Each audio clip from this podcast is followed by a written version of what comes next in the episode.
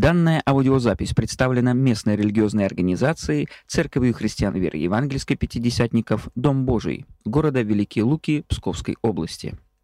Я сейчас хотел бы поговорить с вами вот на какую тему. Конечно, мы будем молиться сегодня по всем возникающим э, э, вопросам, но э, та тема, о которой я размышлял, я думал, о чем следовало бы поговорить с церковью, и то, что мне пришло на сердце, это поговорить на на тему, откуда вообще брать силы, откуда силы берутся.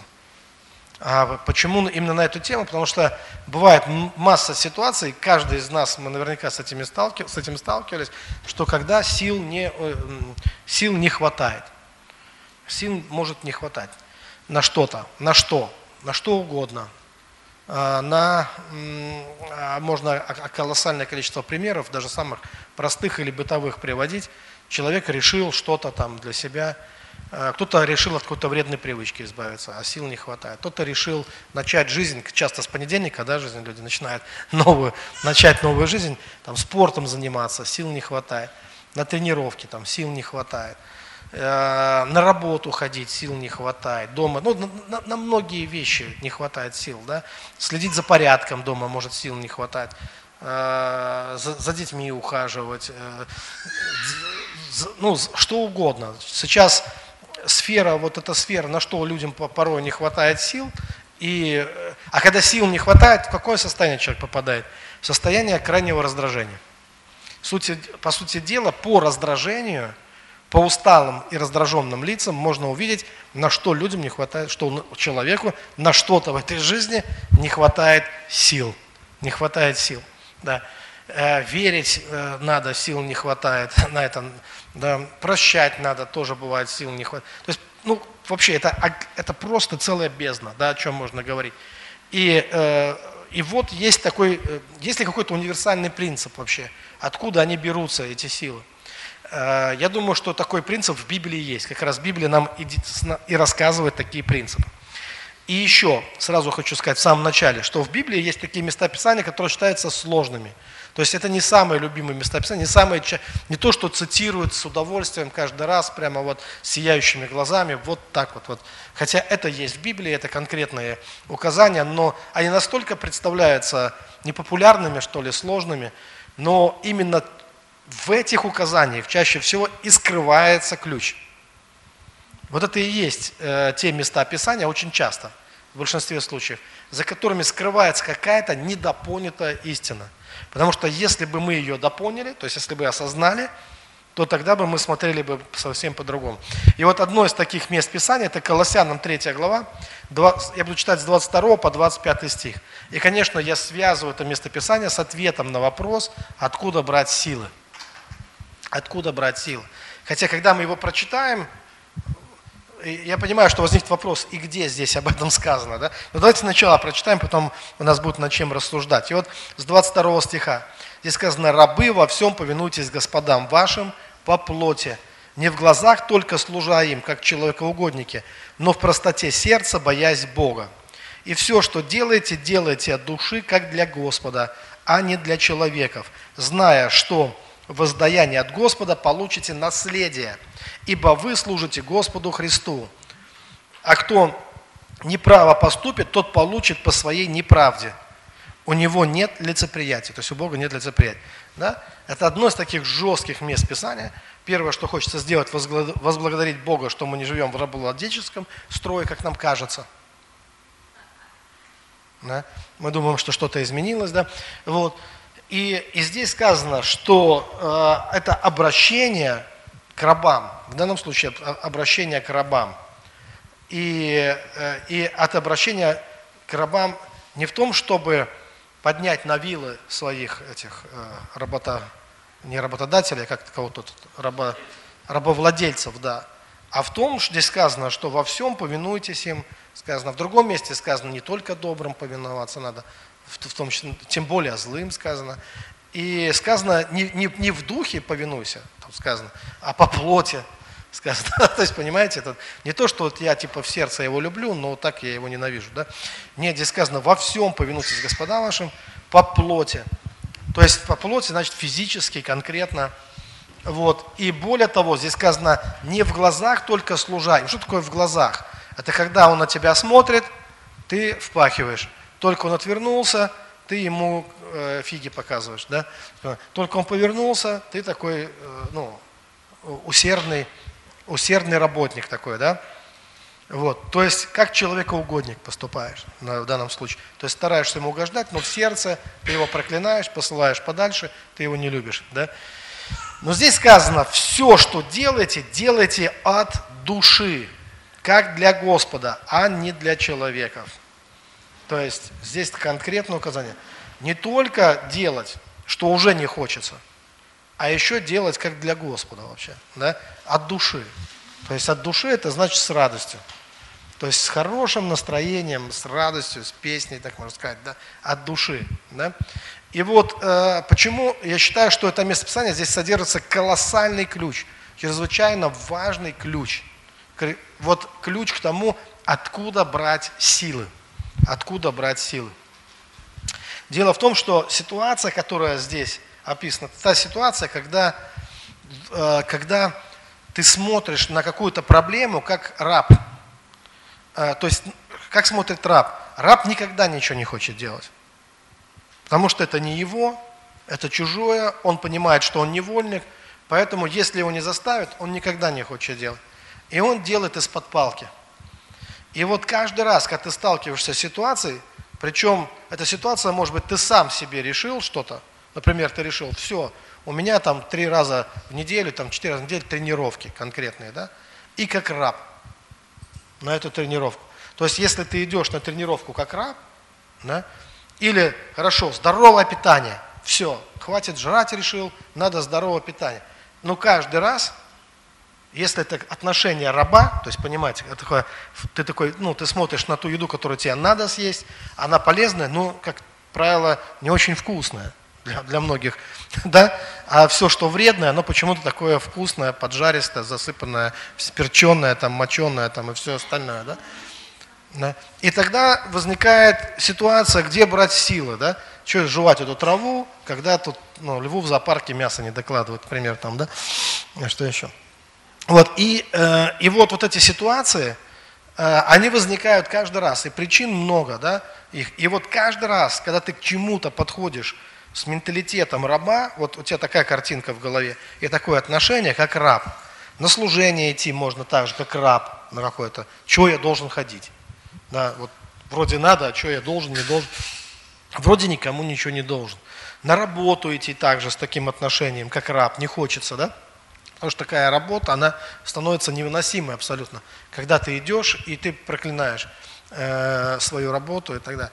И вот все эти вещи, да, они побеждаются только одним способом. Это изменить к этому свое отношение. То есть это ответ на вопрос, где брать силы конкретно где брать силы. Потому что в жизни бывает ситуация, когда ты не можешь поменять ни работу, и, или какая-то тема, ну, вот тема, связанная со здоровьем, да, когда реально этим надо заниматься, когда ты понимаешь, что заниматься этим надо, только сил нет. То есть ты обещаешь себе каждый раз, можно обещать себе всю жизнь тогда, что я когда-то начну, что когда-то заживу, что когда-то я буду поступать иначе. Но э, если мы не перейдем от обещаний к действию, вы понимаете, эти обещания им не суждено, это просто наши мечты, которые никогда не сбываются. Просто иллюзии какие-то. Да? А, а на практике почему не сбывается? Потому что никогда не достает для этого сил. Так вот, как этот механизм вообще начинает работать, что у нас сила появляется, что у нас появляется сила. Вот. А есть такой закон, есть такой закон, что для того, чтобы сила появилась, вот люди, которые связаны с механикой, наверное, или со многими разными областями, да хоть ты на велике когда-то ездил, или на машине, или на чем-то еще, ты понимаешь, что пока ты не запустишь ее, двигатель, или пока ты не начнешь крутить педали, то есть там и, и первый раз, вот кто на велосипеде, каждый ездил на велосипеде, вы знаете, что самый тяжелый, это первый раз прокрутить педали. Вот когда тебе надо, ты сел за руль только, и пока он еще не разогнался, велосипед, тебе необходимо приложить усилия, чтобы хотя бы раз провернуть педали. Но с каждым разом, как будто он сам тебя уже несет, а тебе вообще не требуется никаких усилий. Тебе кажется, ты едва касаешься педали. А, а вращение уже пошло, пошло, пошло, пошло, пошло, пошло. И вот так оно и во всем. То есть вот этот двигатель, который дает нам энергию, потому что сила, по-другому можно назвать это энергия, да, то, и для жизни нам нужно много энергии. Чтобы решать многие вопросы, нам нужна энергия. Пока ты не начнешь что-то делать, энергия не придет. Это надо понимать. Да? Это первое, что надо запомнить. Пока ты не приступишь, реально не начнешь что-то делать, энергия, она не придет ниоткуда. То есть, э, ну, можно сказать, это банально, наверное, прозвучит, что энергия, она не там, что когда ты сидишь дома, например, ничего не делаешь, там нету этой энергии. Она ниоткуда так не возьмется просто. Надо однажды оторвать свою пятую точку, пойти и начать что-то делать. И когда ты начинаешь делать, то приходит энергия, приходит сила. Приходит сила. Но второй момент, это момент психологический уже, можем так его сказать, или духовный по-другому, что в данном случае будет практически одно и то же. Да? Второй момент, это с каким отношением ты берешься за дело. Так вот, очень важно поменять свое отношение к делу. То есть надо нелюбимое дело сделать любимым. Надо научиться получать удовольствие от того, что ты делаешь. Кстати, удовольствие надо научиться получать не только от того, что ты делаешь, а, а ну, допустим, от плохой погоды. Это, кстати, важный духовный принцип. Ты не сможешь быть счастливым человеком, если ты климатозависимый человек. Если, ты, если твое настроение, твое состояние постоянно зависит от погоды, хорошая она или плохая. Да? А я сейчас говорю не только о погоде, как о климате. Погода бывает портится, она может испортиться не только в, вот, в климатический ну, климат, климат, это экономический климат, это социальный климат, это какой угодно. Это в очередь ты попал, там тоже свой климат. Ты, ты, ты не хотел попадать в очередь, ты пошел куда-то и встрял в длинную очередь. А в очереди это тоже определенный климат, да? И ты понимаешь, о, я не хочу в, это, в этом стоять, да? А ты понимаешь, придется отстоять очередь, да? Так вот, самое лучшее – это очень быстро менять Вообще, когда ты этот принцип знаешь, тебе не надо на это много времени тратить, когда ты понимаешь его преимущество. Это изменить свое отношение ко всему, к очередям, к дурной погоде, вот ко всему, что тебя как-то раздражало. То есть перестать что? Раздражаться вообще на все эти вещи. Перестать на это на все раздражаться. И как только ты перестаешь раздражаться на все это, то все меняется в твоей жизни. То есть твоя жизнь буквально поменяется. Это, вот, это то, что гарантировано. Я, ну, это стопроцентная гарантия. Как только перестанешь раздражаться на то, что тебя раньше раздражало, да, то твоя жизнь, ты сам засвидетельствуешь, что твоя жизнь изменилась. Потому что чаще всего наша жизнь отражает что? То есть мы, от, как в зеркало, отражает нас самих. Чем более человек раздражается, я заметил, тем больше раздражителей появляется в его жизни. Вы заметили? То есть потом его все раздражает, его все угнетает. Он куда ни сунься, все плохо. И он говорит, вот всегда все так. Вы рядом будете идти с этим человеком, именно его обольет машина, именно он влезет там в грязь ногой, именно на него падут помои там сверху, именно с ним что-то случится, на него накакает голубь, то есть именно у него все. И он говорит, вот видишь, как все говорило, не надо никуда было выходить. Вот. Что все плохо. Вот с ним всегда так. Почему?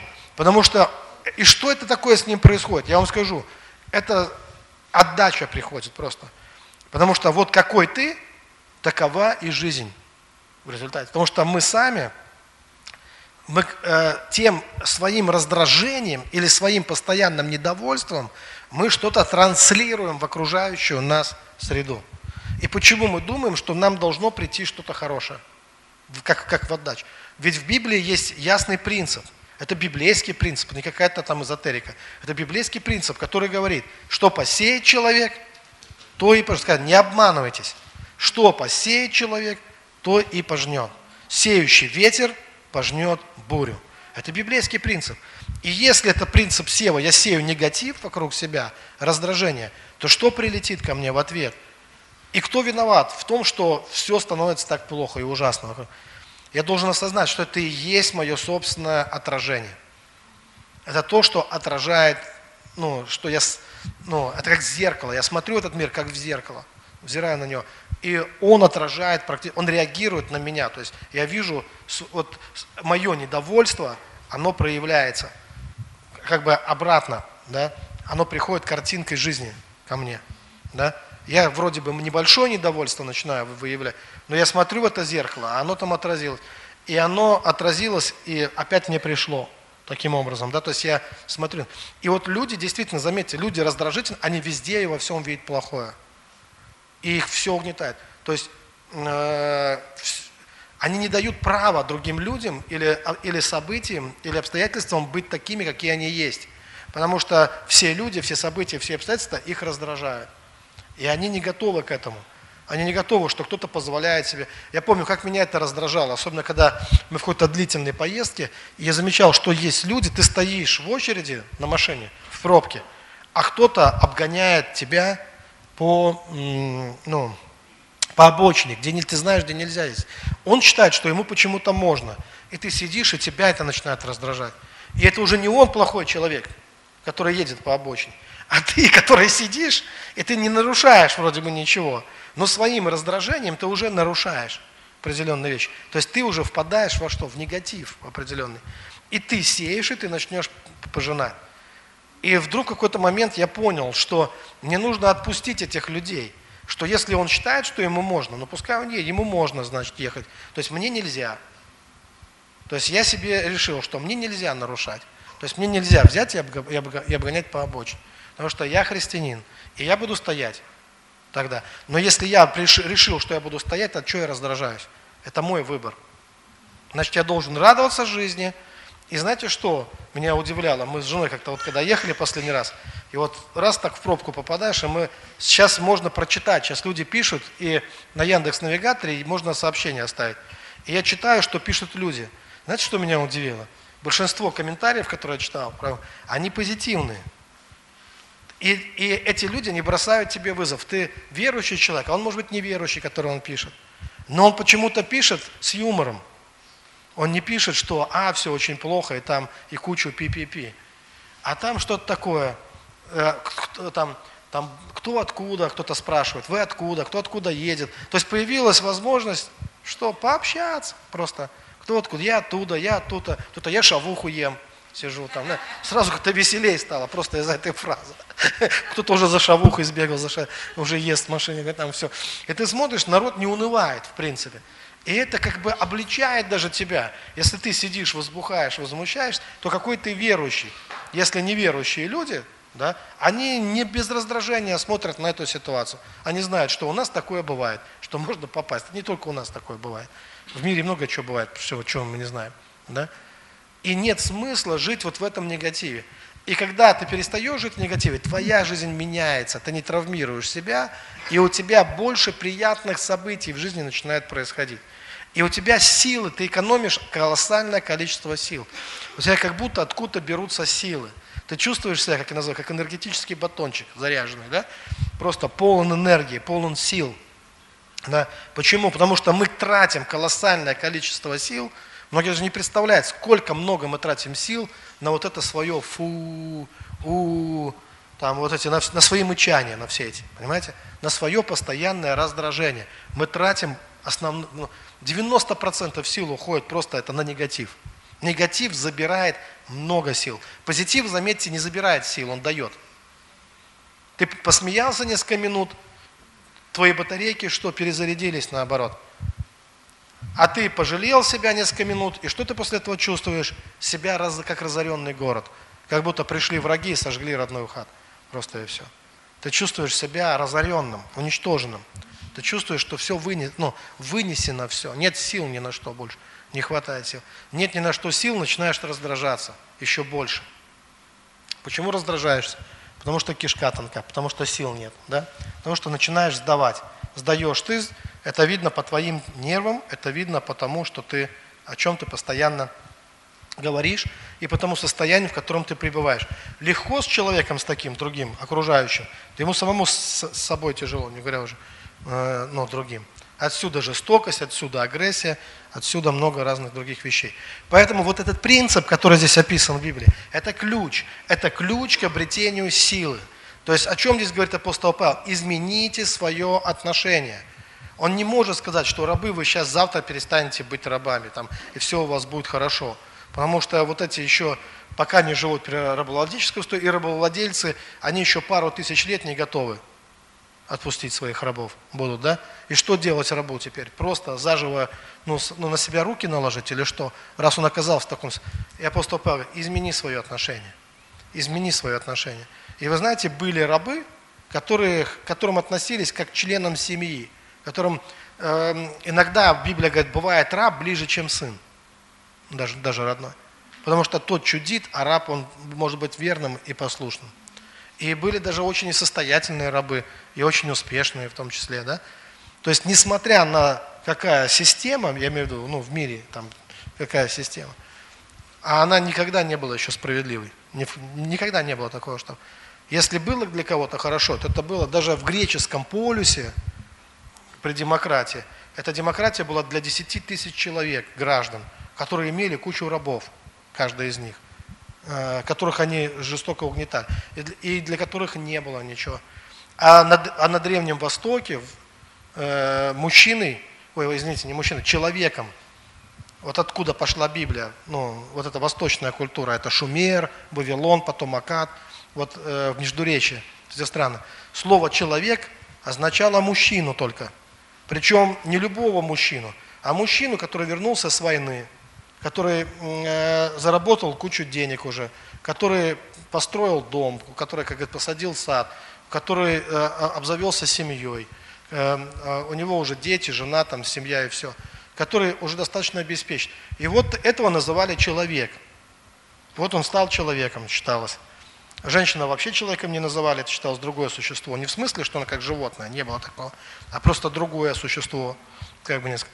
А человек это не пацан, еще это, ну, с оттянутыми там спортивками, там, с, этими, с коленками, там, да, нет еще, это не тот, кто там еще что-то из себя воображает, а тот, кто уже что-то, э, если вы хотите узнать, где это взять все, э, пожалуйста, сейчас есть YouTube, есть такой Емельянов, это наш ведущий шумеролог вообще.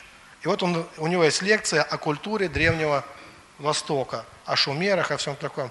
И он все эти вещи там рассказывает. Это наши ученые светила, да и мыслители, и ученые. Он, он, он читает клинопись, это не просто какой-то кабинетный ученый, это люди, которые, ну, он, кстати, преподавал у нас в РХГ, когда я учился, и вот такое ощущение, ты с ним разговариваешь, как будто он жил там, среди шумеров. Он настолько прекрасно знает их культуру, их религию и все, что там было. И вот как раз он, когда его спросили, что такое человек на Древнем Востоке, он сказал, человек это состоявшийся мужик, считалось. Все, вот это считалось человек вот кого называли тогда э, человеком. Поэтому, если вы думаете, что для всех все было одинаково, справедливо, когда-нибудь, никогда этого не было. Этого никогда не было. Но это не причина для того, чтобы впасть в депрессию, наложить на себя руки. Э, есть такая вещь, вот я ну, на семинарах на своих, и в церкви, я уверен, это делал, я такой пример приводил, очень яркий. Когда мы в свое время ходили в кинотеатры, Э, и смотрели фильмы, и когда вот эти проекторы, да, проектор гудит сзади, и на экране ты видишь действие какое-то, разворачивается, то иногда возникало такое желание повернуть голову, ну, по крайней мере, когда я был ребенком, мне было интересно, и посмотреть, откуда это все берется. Вот все это действие, в которое такое увлекательное на экране происходит. И ты видишь луч из кинобудки, который вот светит луч. И на экране кино. Да? И вот это дало мне хорошее сравнение – что э, луч всегда тот же, луч всегда тот же, а кино всегда разное. И проблема не в луче, а в пленке. То есть какая пленка, такое кино. И вот пленкой вот этой в нашем случае является ум человека. И картинка жизни, она у всех разная, но зависит она от чего? От нашего ума. То есть каков наш ум, такова и картинка нашей жизни. А жизнь это дар Божий, который дал тебе Бог, это свет. И, это, и этот дар, он, он дан всем одинаково. То есть то, как ты испытываешь, переживаешь жизнь, как я переживаю жизнь, как ее ребенок переживает, как ее старик переживает, мы все ее переживаем одинаково. Жизнь, ну, как мы чувствуем жизнь в себе, по факту. Так или нет? Все, ну, э, попробуй расспросить других людей. И ты увидишь, что так как ты чувствуешь в себе жизнь, так и другой чувствует в себе жизнь. Но называем мы жизнь хорошей или плохой Не потому что у одного она дана, одному плохая, другому хорошая, а только по причине кино, которое мы каждый э, смотрим. Да? А кино это наш, дает нам что? Наш ум. Вот в нем рождаются образы, концепции, мысли, тексты какие-то там и так далее. Да? Это все рождается в нашей голове. И если там текст это сплошное пи-пи-пи, которое там в уме, да, то картинка жизни не лучше – чем текст, который в голове, не лучше, чем те образы, не лучше, чем то отношение нашего ума. Да? И это может быть драма, мелодрама, ужастик там, э, и все что угодно. Да? То есть, понимаете, это зависит. Поэтому Библия говорит нам, что обновитесь духом ума. Обновитесь духом ума. То есть то, что нужно обновить, это ум. Это ум. Меняется ум. Меняется ум, меняется жизнь. Меняется, вернее, картинка жизни. Жизнь не меняется, что интересно. Жизнь всегда та же. Я имею в виду, ну, как факт, как, как ее пере, как, э, э, как та энергия, как тот свет, который в тебе, это, он всегда тот же, с самого твоего рождения. Но вот картинка жизни сразу становится другой. Сразу становится другой. Но есть еще один интересный момент, который я нигде еще об этом не говорил, но что я важно об этом говорить. Разница между людьми заключается вот в чем – что вот эту картинку мы можем поменять. Да, вы уже поняли, что обновиться умом – это значит поменять картинку. Но большинство людей, что они делают? А как, они, как, как вообще эта картинка жизни у них рождается? Откуда она берется?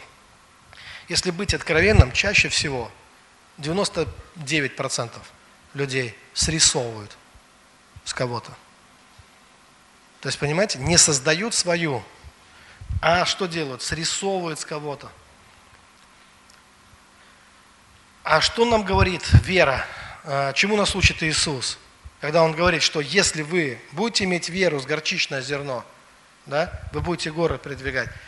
Речь идет о том, чтобы не срисовывать, а создавать. То есть вера, она создает. Как раз вера – это и есть сила создания новой жизни для себя – новой картинки жизни для себя. То есть через веру ты создаешь новую картинку. И создав новую картинку, что происходит с материальным миром, с видимым миром? Видимое должно подчиниться невидимому всегда. То есть видимое, оно подчиняется невидимому. Потому что все видимое, его корни видимого мира, они в невидимый мир куда-то уходят туда. И там все его основания, там вся его суть. В невидимом мире – вот почему, как мы это видим на практике.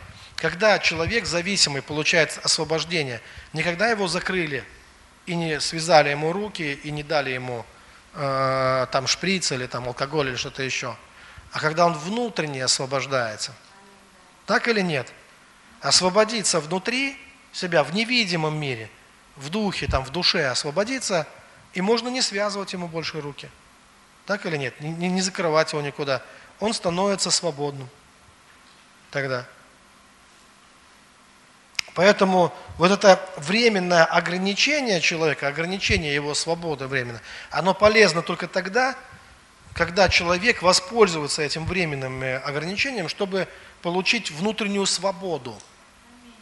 Потому что именно его внутренняя свобода, его желание обрести вот эту внутри себя свободу, перестроить свой ум, да, настроиться на другую совершенно волну, и он может быть на волне свободе полностью.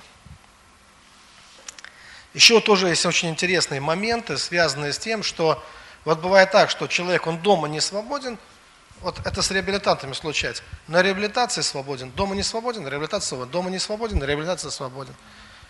Это знаете, о чем говорит? Что он всегда может быть свободным. В нем как две личности живет.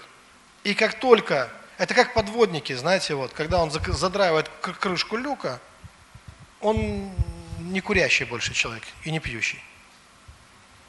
Ну, потому что в подводной лодке этого нельзя.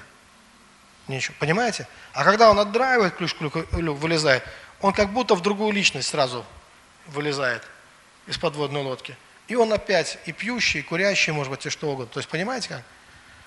И, и, и, то есть у него и то, и другое. И получается, что а погружаясь в эту лодку, он настраивается на что? Он внутренне знает, что его ждет там дальний поход, его ждет плавание, он мобилизуется, он настраивается в ту личность, которая будет отвечать за что там, за торпедный аппарат или там за что-то еще там, да, за, ну, то есть какой-то у него там есть э, деятельность, ну, подобное. Все, он, друг, он та личность там. И у него нету никаких вот этих э, проблем. То есть он исполняет это все. И получается, что любой человек может перенастроить себя на ту волну, где ты никакой не курящий, не пьющий, не блудящий, не сквернословящий, там, что еще, ну, короче, не паразитирующий, э, где, где все нормально с тобой. Да? Это все возможно. Это работа над самим собой.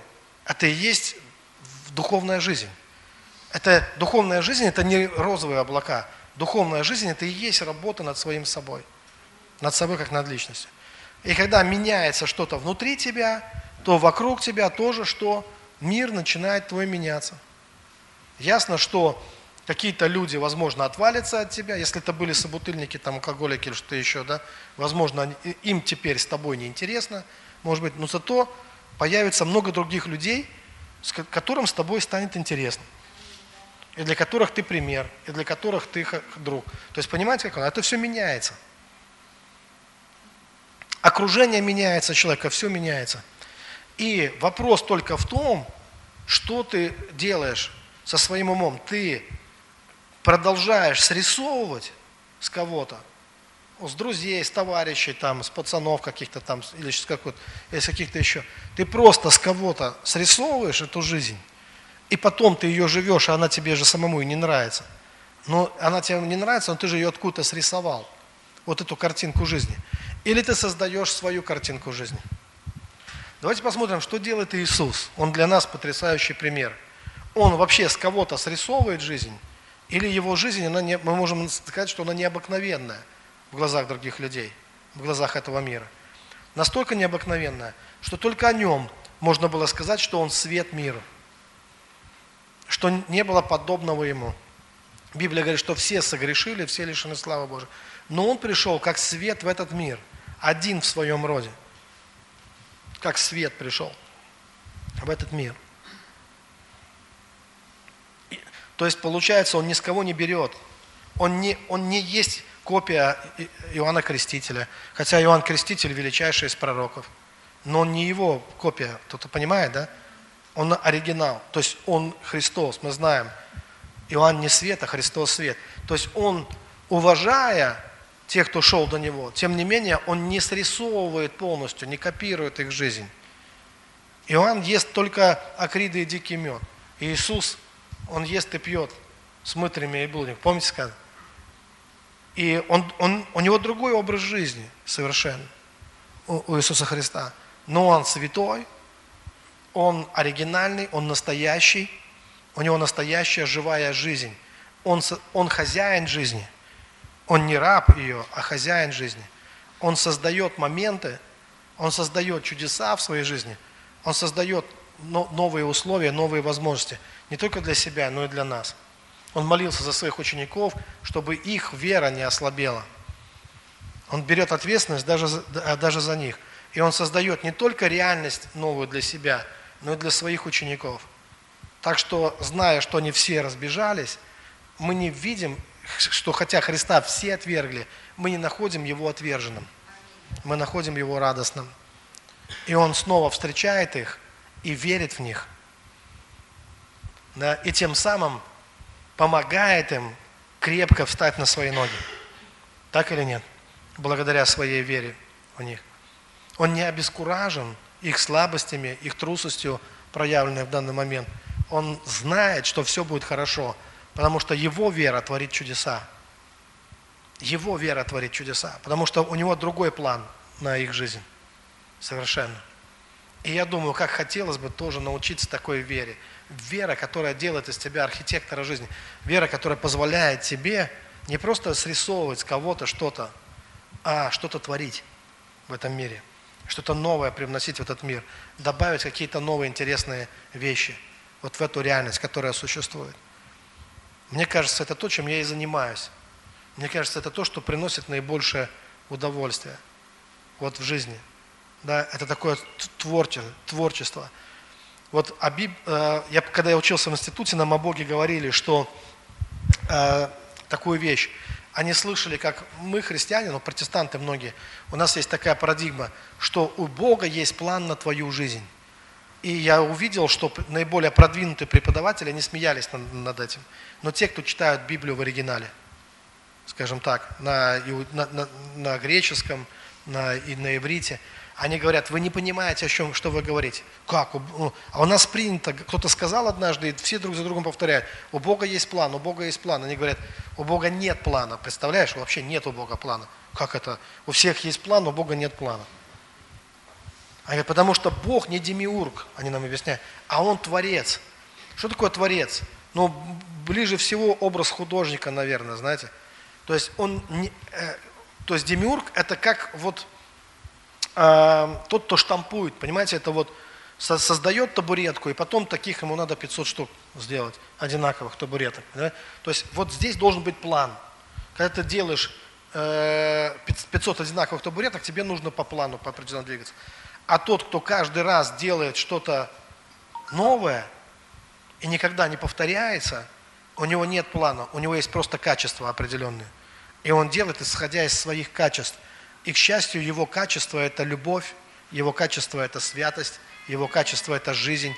Понимаете? И он, исходя из своих качеств, он всегда делает каким? Совершенным образом. Да? Ему не нужен план. Ему не нужно спланировать доброе дело, потому что он злого дела не делает никогда. У него всегда получается доброе. За что он не, возьмет, не возьмется, в конце концов. Э, мы не можем сразу понять это, мы не можем сразу увидеть это, к чему это приводит. Но он видит, он знает, что он делает. И к чему это в конечном итоге приводит. И вот, когда мы его дети, да, то постепенно мы должны переходить от такой жизни по плану к жизни, когда уже твоя левая рука не знает, что делает правая. Это уже не жизнь по плану. Это уже не рассчитанное такое, знаете, выйду, и вот столько-то дам, там будет сидеть вот этот нищий, я столько-то его благословлю. Нет. Ты не знаешь, выйдешь ты или нет, и ты не знаешь, кого ты встретишь. И сколько их там будет. И сколько тебе это будет стоить. Знаете? И плана нет, и быть не может здесь. А есть чистое творчество, потому что ты рассчитал свою копеечку, ты этому дал только что, а тут к тебе кто-то прибежал, и там ситуация еще более сложная.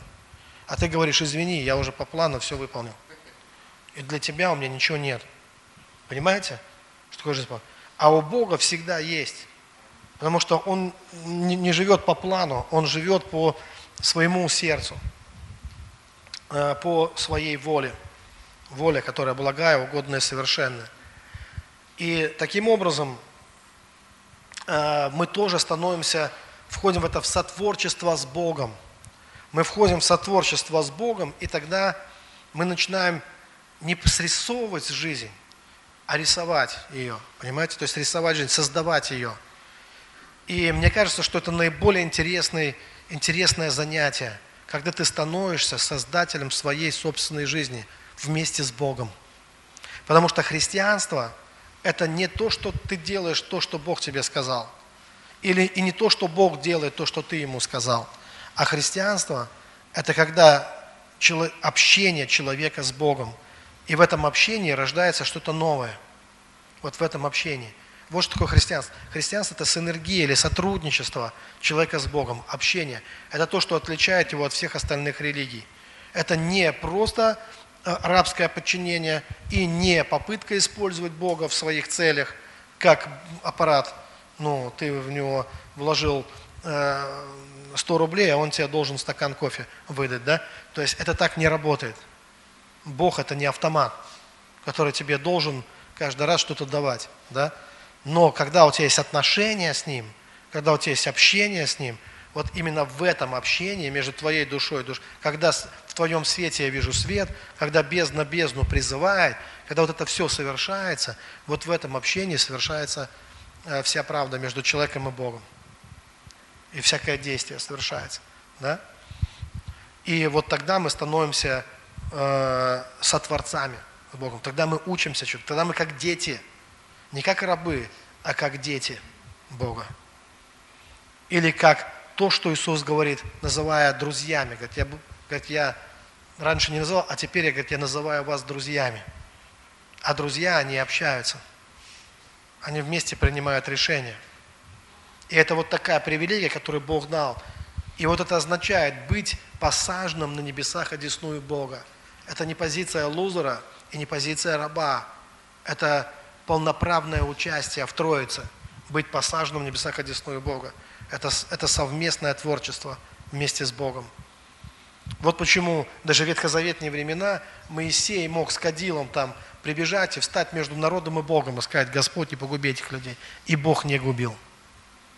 Только потому, что Моисей попросил. Вот и все.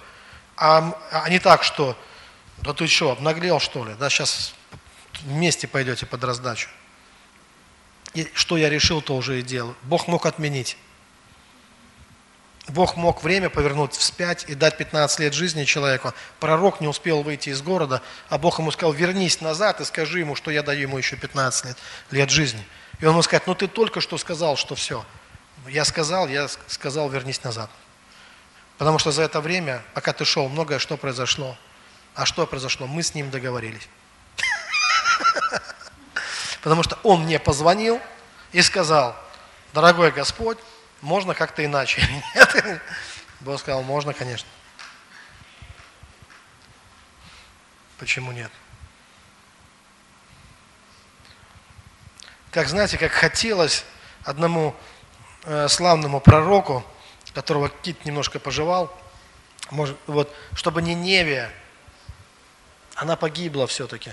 Как хотелось и мне много раз, видя обгоняющих меня людей, чтобы им какая-нибудь была, вот, чтобы гаишники их оштрафовали, чтобы еще что-то с ними. И я понял, что у них тоже не, не все так весело, что им потом, э, что они за это платят, за то, что ездит. Нарушает, пускай платит за это, за то, что нарушает. По всей строгости закона, да?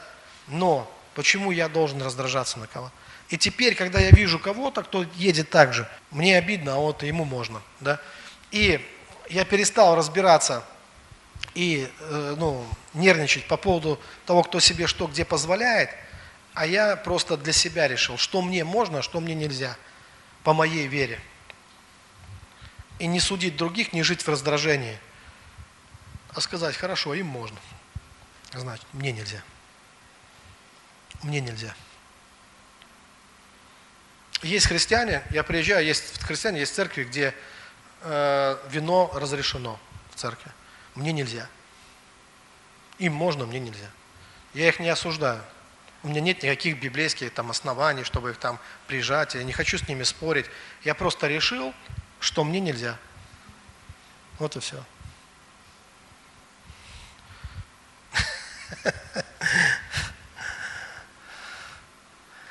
И это не делает меня хуже или там более ущербным, да. Надо получать радость от того, от тех выборов, которые ты делаешь в жизни.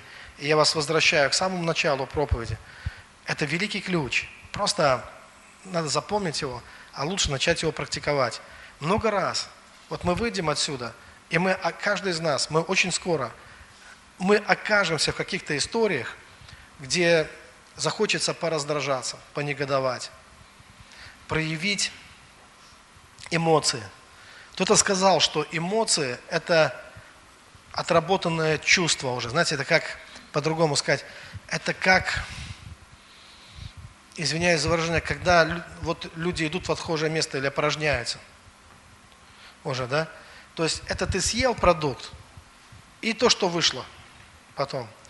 И поэтому люди, которые понимают это, они понимают, что эмоции не везде нужно проявлять чем более публичное место, или если это твой друг, или если это твой муж, или твоя жена, или твои дети, я не знаю, в каждой семье по-разному. Где-то, может быть, и пукают прямо под нос друг другу. И так живут, и им кажется, что это нормально, ну, такой нормальный уровень общения.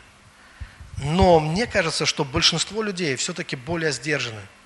И они это, если делают, то, извините за такую прямоту, они куда-то уходят в определенные места, где их никто там не видит. Да? И они не, э, все это не в глаза людям, так скажем, да? И мне кажется, это нормально между людьми. Вот то же самое эмоция. которые люди себе позволяют. Я сейчас говорю о негативных эмоциях. Это прямо ну, отработанное какое-то негативное чувство, которое потом всеми газами своими выходит на поверхность. Уже в виде какой-то эмоции негативной. Почему я такой пример себе позволяю? Потому что вы его запомните. И в следующий раз, когда захочется что-то, нечто такое проявить, он, ну, этот образ остановит вас. Да, если этот образ будет сеть в вашей голове, да, вы понимаете, что когда вы задаете себе вопрос, эта эмоция, она чем будет пахнуть вообще-то? Ну, это нормально вообще будет вот, проявлять вот именно такие эмоции то э, когда человек мыслит такими категориями, для него ненормально. Для кого-то может быть нормально. Понимаете? Если я прихожу в чужой дом, в чужую семью, они там, кто, у меня есть такая поговорка, кто поймет этих индейцев? У них там свои э, правила. Своя форма одежды, как говорится, как все остальное. Это как один, извиняюсь, баптист приехал в Африку, и там, извиняюсь, наполовину обнаженные э, женщины в племени, какое там зулузское и так далее, а он науч, учит их о том, что надо молиться только с головой, как сказать, в платочке, чтобы было обязательно на голове. Так они долго не думая свои повязки сняли на голову, понадевали. Он постоял, подумал, сказал, нет, давайте как раньше. Было, было лучше, как бы, знаете.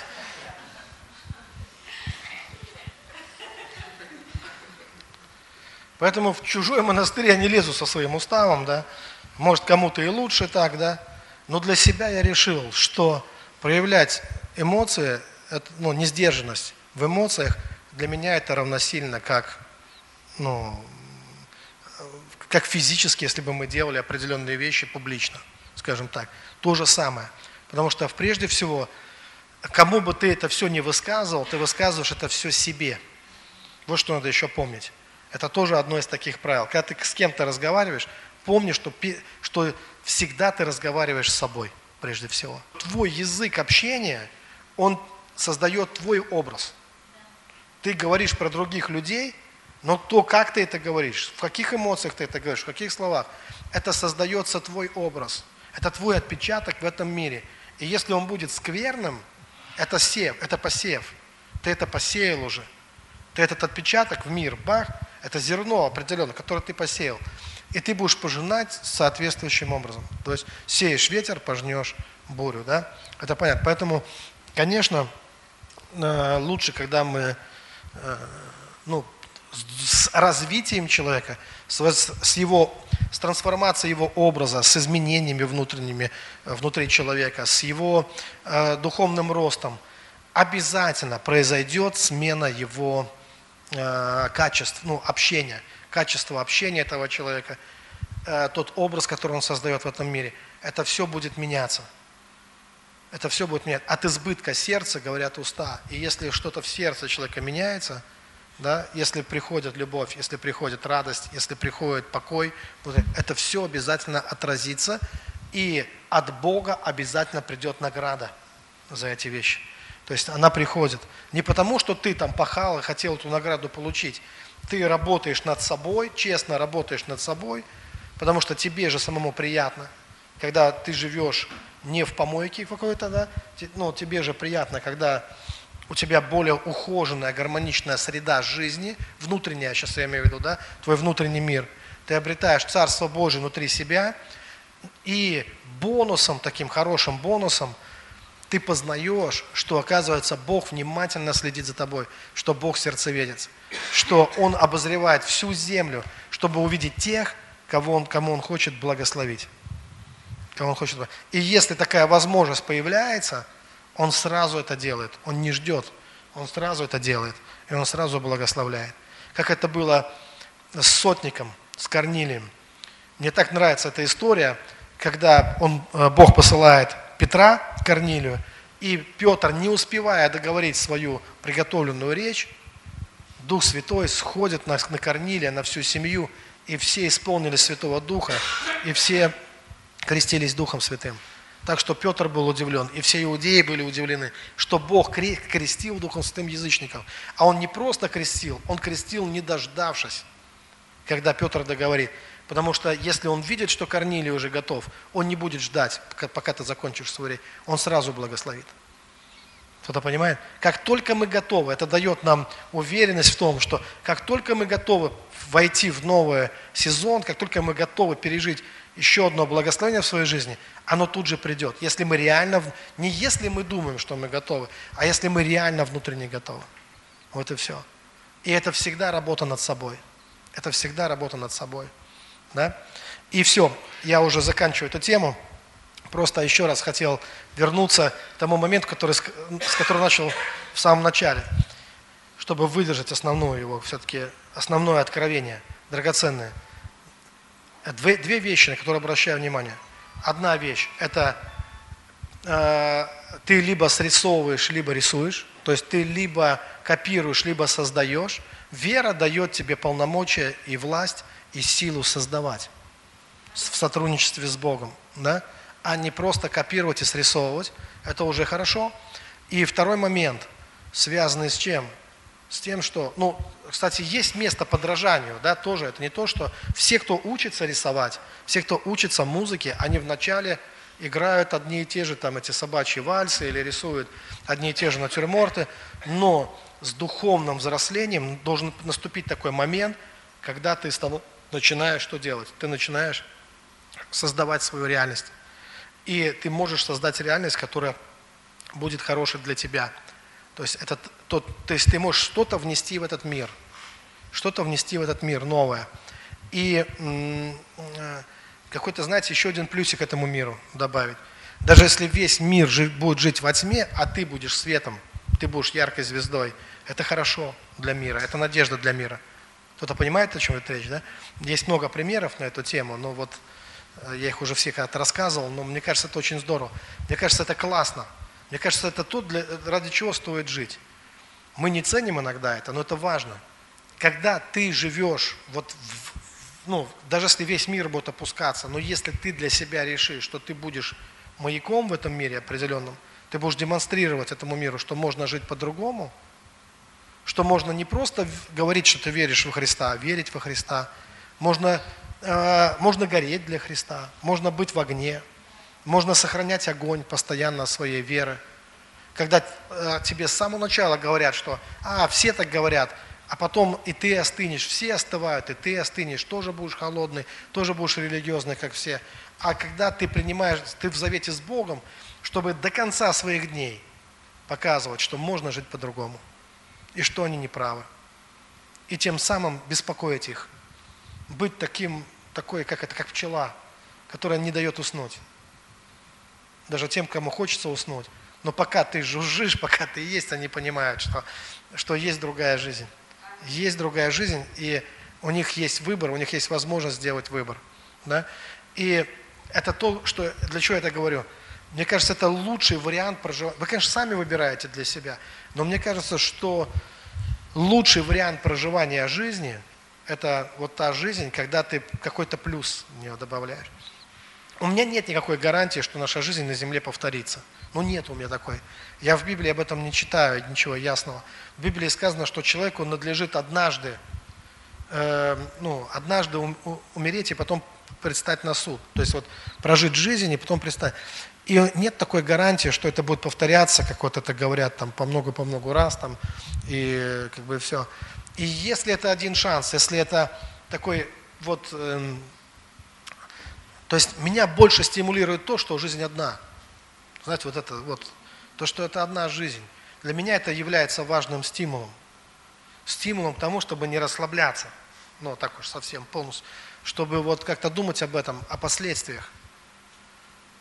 И великие люди, я знаю, они писали, например, я помню, я читал Фихта, он был великий мыслитель, и он говорил о том, что чтобы родиться и прийти сюда, на эту землю, мы ничего для этого не делаем. Но то, где мы будем жить потом – это зависит от того, что мы делаем здесь сейчас. И мы готовим себе фартпост в другом мире. Именно из дел и наших свершений, которые мы совершаем здесь, на земле, пока мы живем в теле. И мне хотелось бы, чтобы это было ну вот так прожить. Не в смысле там звездно как-то, знаете, там ярко, не как вот эти звезды, которые ну, э, создают какой-то образ чего-то, а по-настоящему. По-настоящему. Не чтобы весь пар ушел в гудок, а по-настоящему. Пускай это будет скромно, но честно. Мне кажется, такие вложения обязательно окупятся. Да? Вот так вот. И добавить что-то хорошего в этот мир. Чтобы хорошее оставалось в нем, доброе оставалось в нем. Потому что злого будет много еще всего. И гадкого, и злого, и все этого. Это никто не отменяет. Этого много сейчас и будет много потом. И войны будут, наверное, и катаклизмы, и миллионы будут умирать. И жизнь ничего не будет стоить вообще. И обмана, и воровства, и, ген... и все будет, и геноцид. Думают, что он ушел, все вернется. Все вернется, потому что каждый раз это, знаете, это как по кругу все время ходит. В век гуманизма погибло, гибли миллионы людей в газовых камерах. И каждый раз обнаруживается, что вот то, что в Писании говорит, что напрасно метутся язычники, ну и дальше, помните, по тексту там, и замышляют что-то там, цари земные, напрасно. Потому что каждый раз, когда люди ставят себя на место Бога, обнаруживаются самые низкие какие-то вещи – такие самые ну, негуманные вещи. Когда говорят, что мы без него все сделаем сами. И в этот момент, это как тот Титаник, на котором было, ну, как газеты писали, плывем без Бога, даже Бог не может потопить этот корабль. Нам Бог не понадобился, одна небольшая льдинка и непотопляемый корабль утонул. Да. Это вот то же самое. Но в это время, даже на этом Титанике, я знаю, был один пастор – который уступил свое место в шлюпке, чтобы спасти человека. И вот это одно, один этот поступок, он перекрывает многие, многие абсурды какие-то, которые происходили. Это показывает о том, что у человечества есть шанс. И что человек это что-то, не просто что-то, а это есть образ и подобие Бога. Потому что он поступил как Христос, который взял на себя грехи мира, когда пошел на крест. И кто-то оставил свое место в шлюпке и сказал, я уже спасен, а вам еще нужно спастись.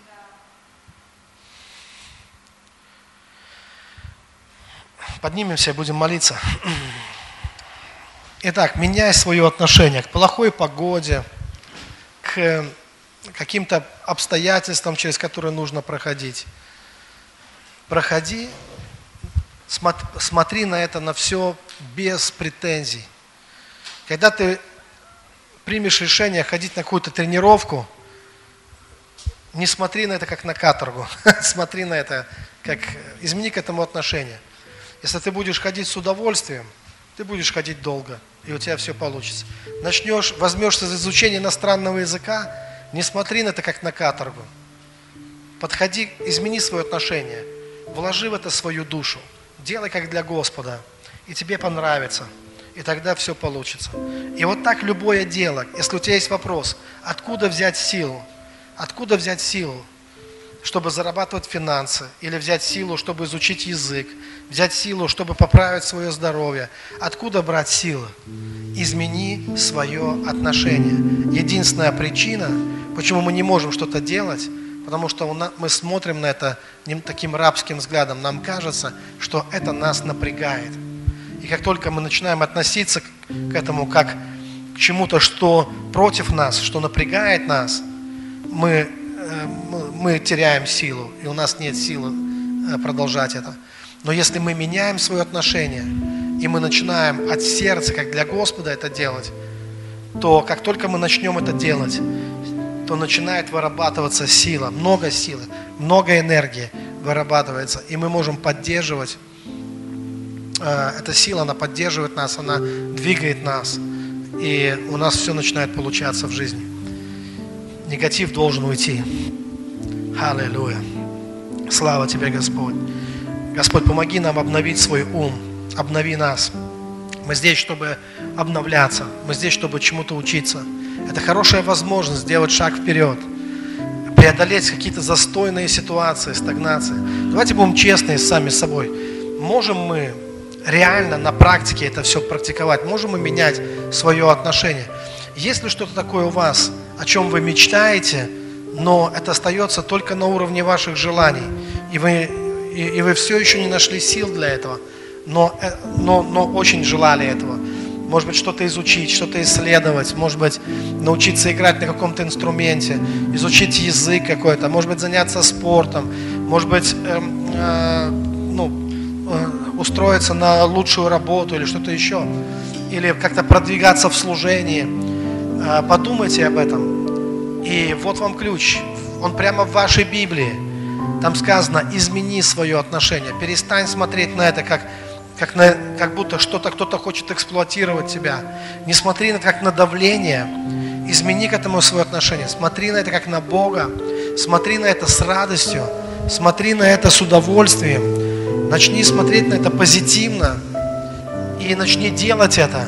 И каждый раз, когда делаешь, э, подбадривай себя и говори, не говори, что, что это ужасно или это плохо, или опять нужно это делать, а говори, как здорово, как здорово, что я буду это делать, как здорово, что у меня есть такая возможность, как здорово, что я немножко сегодня напрягусь, как здорово, что немножко пройду дальше, чем обычно сегодня. Да, это здорово, это хорошо для меня, это замечательно для меня. Если ты попал в какую-то очередь, и там надо посидеть, скажи себе, как здорово, потому что это испытает мое терпение, и я покажу, что мое терпение, оно совершенно. Библия говорит, что долготерпящий получает вскоре. И это хорошее время сесть, успокоиться, подумать о чем-то. И, может быть, Бог что-то хочет сказать мне в этой очереди. Может быть, Бог посадил меня сюда специально, чтобы я побыл здесь. Бывают ситуации, когда надо отправиться в больничку даже. И у меня такое было. Ты спрашиваешь, зачем? И каждый раз есть зачем. И иногда, когда ты слишком много бегаешь туда-сюда, и как будто Бог хочет сказать тебе, полежи немножко, успокойся, подумай о жизни, помолись, расслабься, все будет хорошо. И если ты начинаешь нормально смотреть на это, нормально смотреть на это, то все тебе на пользу. Любящим Бога, Библия говорит, тем, кто, кого Бог любит, и кто Бога, Бог всех любит, кто любит Бога, тем, кто любит Бога, Библия говорит, что им все содействует ко благу. Им все содействует ко благу. Поэтому давайте будем так смотреть на вещи, что все нам содействует ко благу.